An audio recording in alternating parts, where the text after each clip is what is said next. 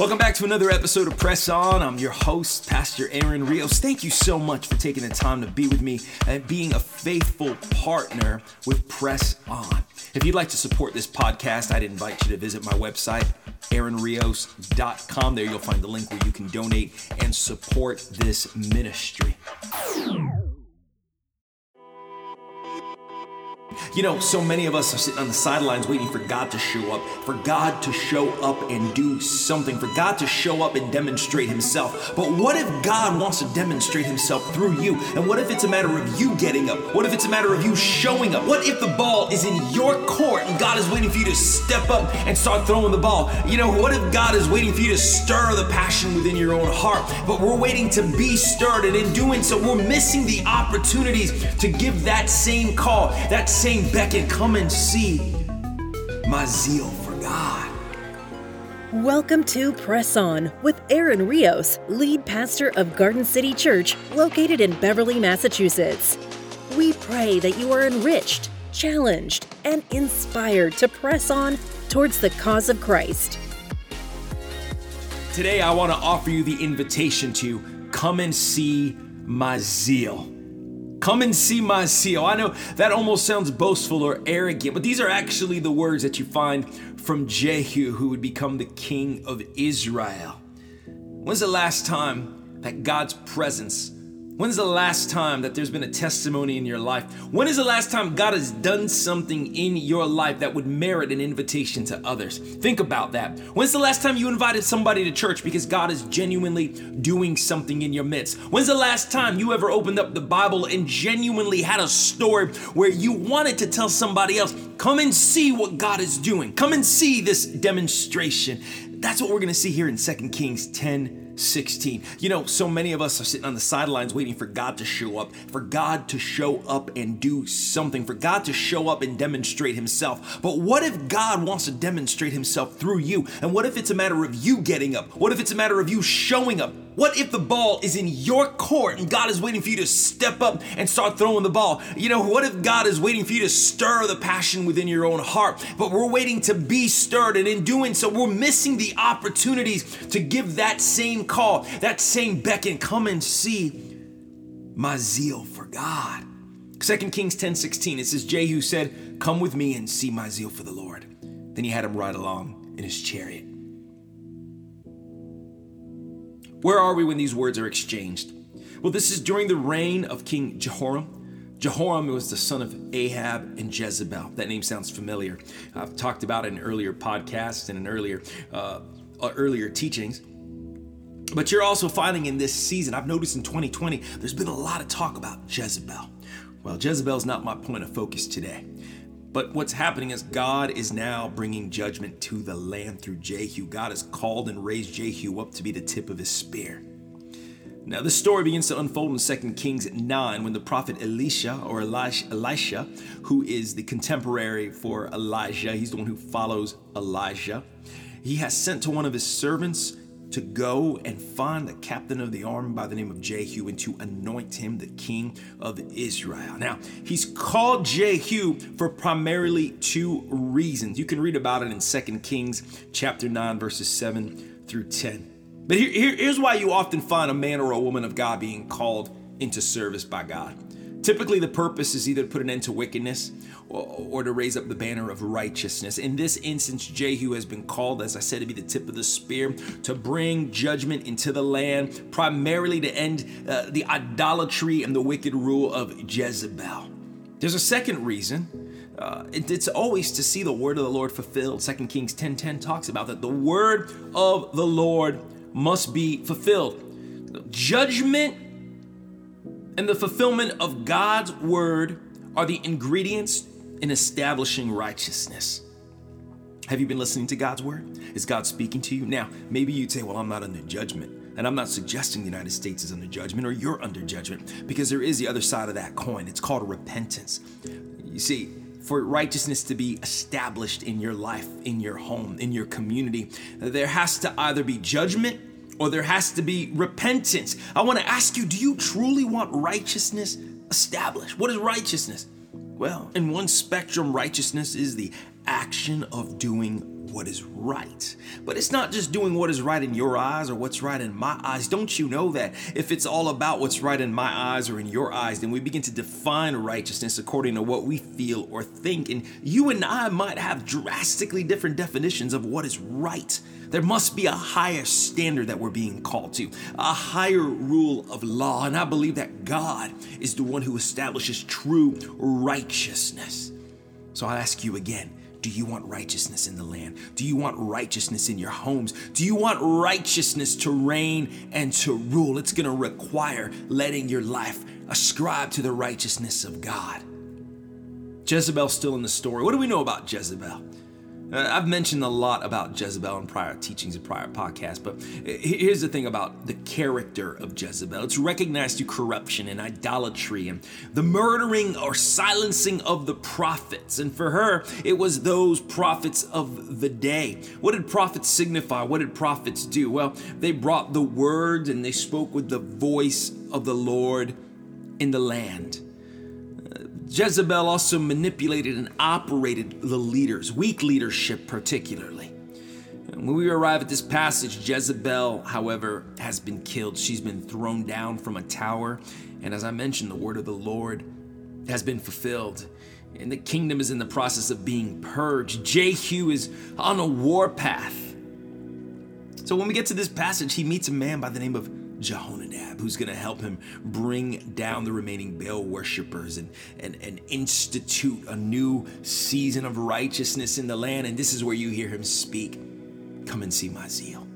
Come and see my zeal. At this point, this is a pretty gruesome story. This will make a great Mel Gibson movie. This will make a great uh, addition to, if you like movies like Kingdom Come or, or, or, or Braveheart.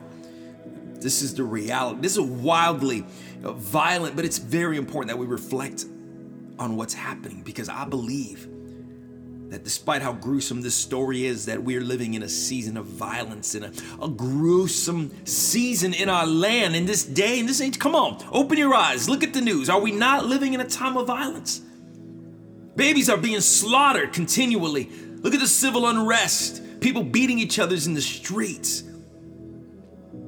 and think about the election of 2020. I don't know when you're going to listen to this podcast, but I imagine today that I'm recording this podcast, I'm just a day away. Today that I'm recording this podcast, we're just a day away from an election. I don't know what the future might hold, but should the future hold unrest, as many suspect, we need to find our anchor. We need to find our safe haven. We need to find our rock, our steady in the midst of all this because what we're seeing are not just political powers fighting themselves out. We are seeing a manifestation of spiritual conflict as well.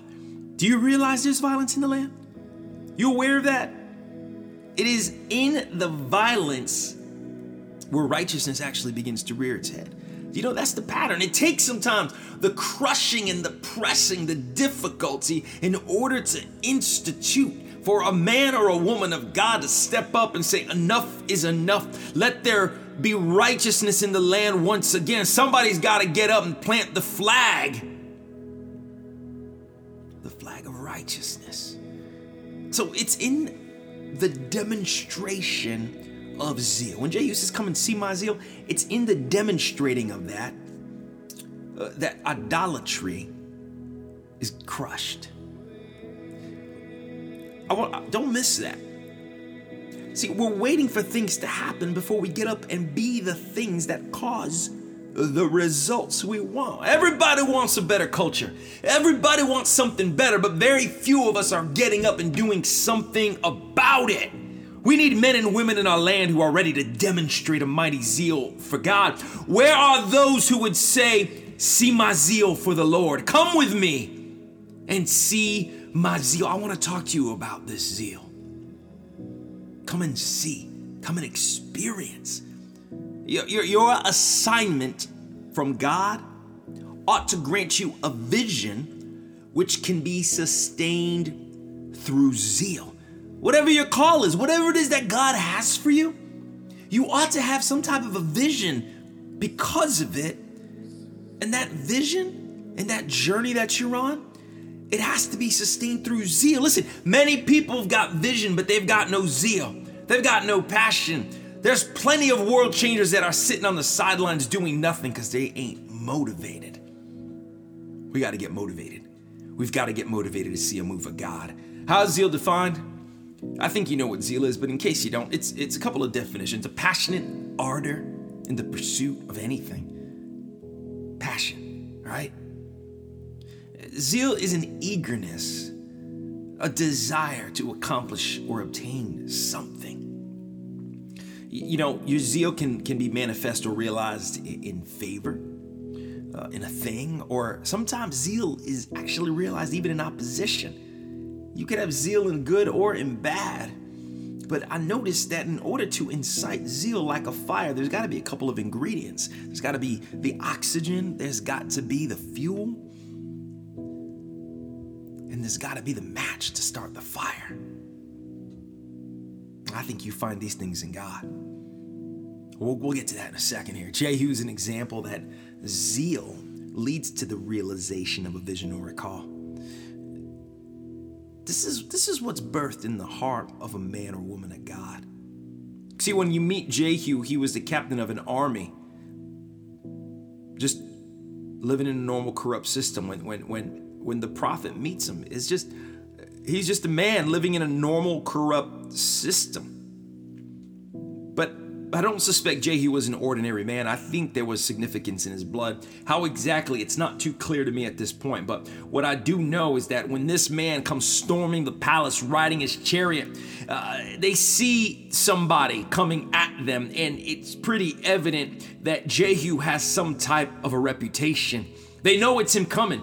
See, what they did was they sent out a messenger to him. The messenger didn't return. They sent back a second messenger. That messenger didn't return. And the soldiers that are peering over the wall, they're watching an army coming at them. And somebody says, I, I don't know who's coming. That looks like Jehu. Who is who is charging us? People start getting nervous. People start getting a little anxious right now. I wonder where's the men and women of God that are gonna storm the gates of hell. I'm tired of, of the men and the women of God getting uncomfortable around the demonic and around the occultic and around the wickedness. It's time that the men and women of God start charging the gates themselves. Why don't we start making the enemy just a little bit nervous? Why don't we start making the enemy just a little bit uncomfortable? Somebody needs to get a zeal for God. Somebody needs to look to their brother or their sister and say, Come with me and see my zeal for God. Put it on display.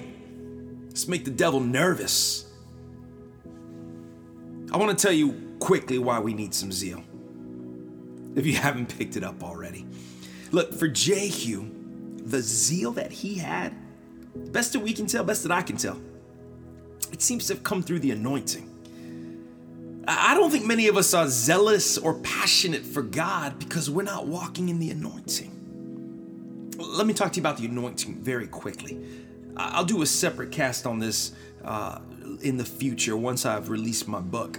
I've, I've been working on a book. Sorry to plug it right now, but I've been working on a book and uh, we, we dive into the anointing. But just very quickly, Exodus 30 30 and Psalms 133 2. I think these are two great scriptures that we can derive a little bit of clarity on what the anointing is, because I think too often we, we've mysticized the anointing. We made it into something mystical. I, I want to bring some clarity. The Holy Spirit is not, to the best of my understanding, is not the anointing. Um, I think the anointing is a byproduct of the Holy Spirit, as we can find in Scripture. So let's break it down in practical understanding. When we find in Exodus that Aaron has been commanded to anoint his children priests, the wording suggests that God's had already called them and appointed them, but it is the anointing that ratifies or makes it a legal binding uh, agreement. Now, uh, there's many people that have a passion to be a chef or a passion to to maybe practice medicine. Maybe when you were a child, you you acted like a doctor or you've taken care of people in need and you've shown these qualities, these giftings and this talent. But I want you to know that without the proper certification, if you started trying to practice surgery on somebody, though you might have the call and though you might have the gifting and even the talent, but you begin practicing medicine on somebody without the proper legal uh, recognition, you're going to see yourself to jail or worse. Uh, and so, what we, I, I seem to recognize the anointing functioning in the same way. You see, they had the call, they had the gift, but it wasn't until the oil was poured upon their head Oh, something happened there. We came into agreement with what God already said, and now the calling and the gifting and the office is now ratified. And I think that's an aspect of the anointing. Now, think about what's what's happened there. The oil is being poured on somebody's head. They didn't do these little dabby dabs. They, they poured buckets of oil on people. They were saturated to the point that everybody's gonna recognize that you've been through a ceremony of some sort, a ceremony of significance, and now the evidence is all upon you. You've you God spoke something and the priest did something, and now I can see by the residue that is in your life. Come on, somebody, by the residue that is upon you, that you are now certified certified and legally called to function in whatever it is God has called you to function. And, and while in the Old Testament the anointing was signified through oil, I believe now in the New Testament, the anointing is signified through the Holy Spirit. But I think it goes a little bit further there because the Holy Spirit is not the anointing, but I believe it's representative of the Holy Spirit in your life. You see, many of us need the anointing and the anointing, much like that oil now, I believe spiritually is the residue from being in the presence of God. I think that people need to see something on you that says you've been with Jesus. And I believe that the zeal and the passion that we see operating in the life of Jehu was a physical anointing, but I believe the zeal for you and I is a spiritual anointing. The zeal comes through the anointing. I believe the anointing is is contagious when you spend time with Jesus. You've been feeling oppressed, you've been feeling weak, you've been feeling challenged. Some of us need to get on our faces before God and not leave that posture until His anointing, His residue, His presence is all over you. And then when you get up and you leave your prayer room, now watch out, you're lethal, you're ready to go. There is zeal in your life. And for Jehu, the zeal it was spread and encouraged into the life of Jehonadab. The zeal was encouraged when that invitation came out. And see if you read in verse 8, it says, Are our hearts kindred? Is there a man who has a kindred heart? Are we on the same page? Are we going after the same thing? Are we trying to make the same thing uh, happen? And, uh, and this is how zeal works its way in your life. Are, are you being drained? Are you being discouraged or are you being encouraged to have zeal and passion? Are you surrounded by gossip and assumption and conversations and influences that rob you of the peace, of the presence, of the anointing? Is your anointing being robbed from you? You need to protect the anointing. You need to protect that residue. You need to protect that evidence that you've been in the presence of God and let it instead spur you on. Hebrews 10:24 says, "And let us consider how we may spur one another on toward love and good deeds." The zeal was introduced into the life of Jehu through the anointing, and that anointing flowed into the lives of those around him. Now, the second thing that we've learned about the zeal from this passage is that it always has to be demonstrative ain't ever you'll find in the Bible an instance where God mightily shows up in somebody's life and does something and anoints them and calls them with power and then says, Now just sit right there and do nothing. God is always calling men and women to live lives that are demonstrative. Is your life demonstrative? Are you are you positioned to demonstrate? You want God to do something in your life. Have you positioned yourself on the precipice where the glory, where the presence, where testimony can be visibly seen? God called you to be the light. God's called you to be a city on a hill, not the city in a valley. He hasn't called you to be a light that's snuffed out. It must be demonstrative. So, for Jehu, this demonstration meant war in this day and age to violence. Certainly, he's not. I'm not advocating any type of violence or physical violence. But in this time, in this season, in this tribal culture, it was certainly a call to action. But today, the call of violence is a spiritual call. Don't you know that we're encountering violence, spiritual violence? Matthew 11:10 says, "And from the days of John the Baptist until now, the kingdom of heaven has suffered violence, and violent men take it by force." Don't you know that people have tried to advance in a violent fashion to go after their kingdoms and to go after even the kingdom of God? Don't you know there's been a great suffering of violence? It's time that the church rises up and violently takes hold of the kingdom of God, pulls it in, violently tears down the idolatry, violently puts their old natures to death, that the presence of God would live through them and in them. Thirdly, zeal takes you places. Oh, come on. For Jehonadab, this meant walking the streets to riding in the king's chariot. Zeal will bring you to a place of kindredness. It'll bring you to the right community. It, will take you to the next level. The zeal for the Lord will meet you where you are at and transport you to the king's destination. Let me ask you this Do you feel stuck, stagnant? Has there been a lack of passion or any sense of victory? We need to passionately fall in love with Jesus once again. This is the only way to break the cycle. This is the only way to break the, the apathy. This is the only way to break the cold, passionless life and move into the next dimension. God is waiting for you. What are you waiting for? Do you even know what God has in store for you? You probably don't. Corinthians tells us that no eye has seen and no ear has heard, and what no human mind has conceived these things God has prepared for those who love Him. Here's zeal. Here's where it comes from it comes from falling in love with Jesus. Are you in love with Him?